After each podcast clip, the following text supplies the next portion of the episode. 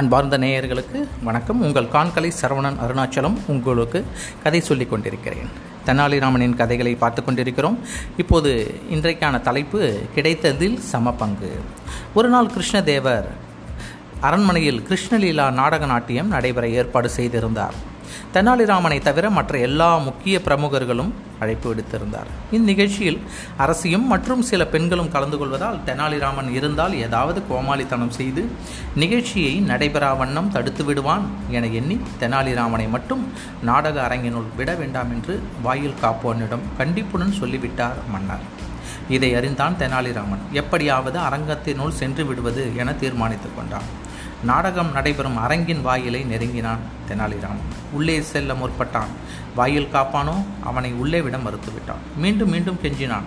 வாயில் காப்போன் மசியவில்லை. இந்நிலையில் தெனாலிராமன் ஒரு தந்திரம் செய்தான். ஐயா வாயில் காப்போரே.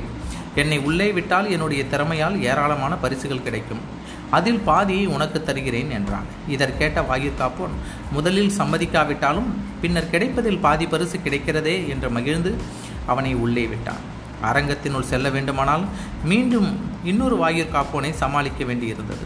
அவனும் தெனாலிராமனை உள்ளே விட மறுத்தான். முதற் வாயிற் காப்போனிடம் சொல்லியதையே இவனிடமும் சொன்னான். இவனும் பாதி பரிசு கிடைக்கிறதே என்று மகிழ்ந்து அவனை உள்ளே விட்டு விட்டான். ஒருவருக்கும் தெரியாமல் தெனாலிராமன் ஒரு மூலையில் போய் உட்கார்ந்து கொண்டான். அப்போது கிருஷ்ணனாக நடித்தவன் வெண்ணை திருடி கோபதைகள கோபிதைகளிடம் அடிவாங்கும் நிகழ்ச்சி நடைபெற்று கொண்டிருந்தது. உடனே மூலையில் இருந்த தெனாலிராமன் பெண் வேடம் அணிந்து மேடையில் தோன்றி கிருஷ்ணன் வேடம் போட்டு நடித்தவனை கழியால் நைய புடைத்து விட்டான். கிருஷ்ண வேடதாரி வழி பொறுக்க மாட்டாமல் அலறினான். இதை பார்த்த மன்னர் கடும் கோபமுற்று மேடையில் பெண் வேடமுட்டுள்ள தெனாலிராமனை அழைத்து வரை செய்தார். பின் ஏன் இவ்வாறு செய்தாய்? என வினவினார். அதற்கு தெனாலிராமன் கிருஷ்ணன் கோபிகைகளிடம் எத்தனையோ மத்தடிப்பட்டிருக்கிறான். இப்படியா இவன் போல் அவன் அலறினான்? இதை கேட்ட மன்னருக்கு அடங்கா கோபம் ஏற்பட்டது. தெனாலிராமனுக்கு முப்பது கசியடி கொடுக்குமாறு தன் பணியாளர்களுக்கு உத்தரவிட்டார்.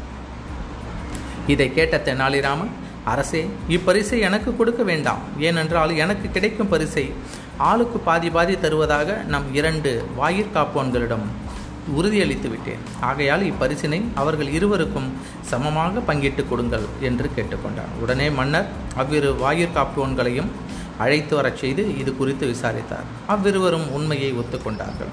அவ்விருவருக்கும் தலா பதினைந்து கசையடி கொடுக்குமாறு மன்னர் பணித்தார். மேலும் தெனாலிராமனின் தந்திரத்தை பாராட்டி அவனுக்கு பரிசு வழங்கினார். நன்றி நேயர்களே மற்றும் ஒரு தெனாலிராமன் கதையில் உங்களை சந்திக்கிறேன். நன்றி வணக்கம்.